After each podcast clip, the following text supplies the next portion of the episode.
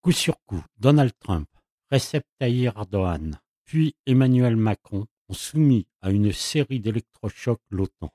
Le premier souhaite que les pays européens prennent une part plus grande du fardeau financier et militaire de leur défense. Il estime d'ailleurs que l'organisation du traité de l'Atlantique Nord est obsolète.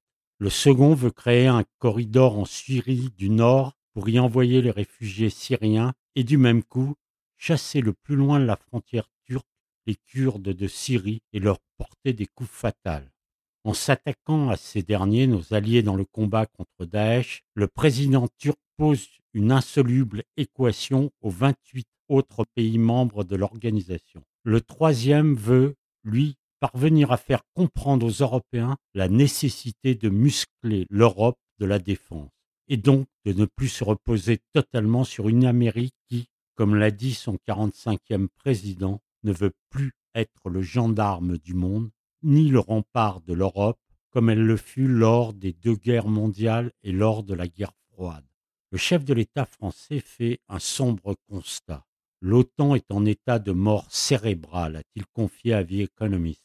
Mais en affirmant cela, il envoie un message qui passe mal dans les pays d'Europe de l'Est, en particulier dans ceux qui sont en première ligne face à la Russie. Vladimir Poutine n'a-t-il pas déjà annexé la Crimée, poussé ses pions dans l'est de l'Ukraine, envahi une partie de la Géorgie et pris ses marques au Moyen-Orient? Or, des pays comme la Pologne, l'Estonie, la Lituanie, la Lettonie, la Bulgarie, voire même la Hongrie, voient dans l'OTAN et donc dans les États-Unis une sorte d'assurance tout risque.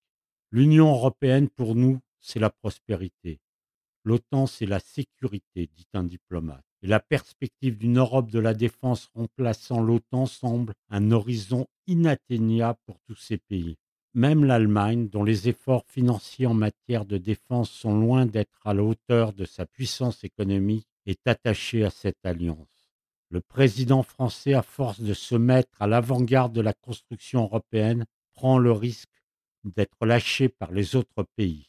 Et son électrochoc contribue, comme celui de Trump et d'Erdogan, plus à faire trembler l'édifice de l'Alliance qu'à construire l'Europe.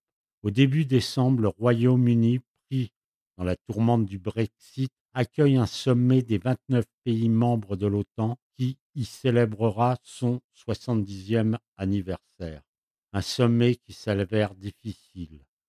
L'Alliance avait survécu à la chute du mur de Berlin et s'était élargie à l'est de l'Europe.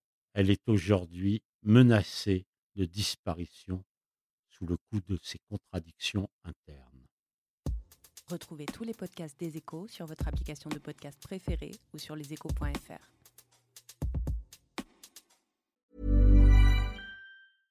Imagine the softest sheets you've ever felt. Now imagine them getting even softer over time. That's what you'll feel with Bowl and Branch's organic cotton sheets. In a recent customer survey, 96% replied that Bowl and Branch sheets get softer with every wash. Start getting your best night's sleep in these sheets that get softer and softer for years to come. Try their sheets with a 30-night guarantee. Plus, get 15% off your first order at bowlandbranch.com. Code BUTTERY. Exclusions apply. See site for details.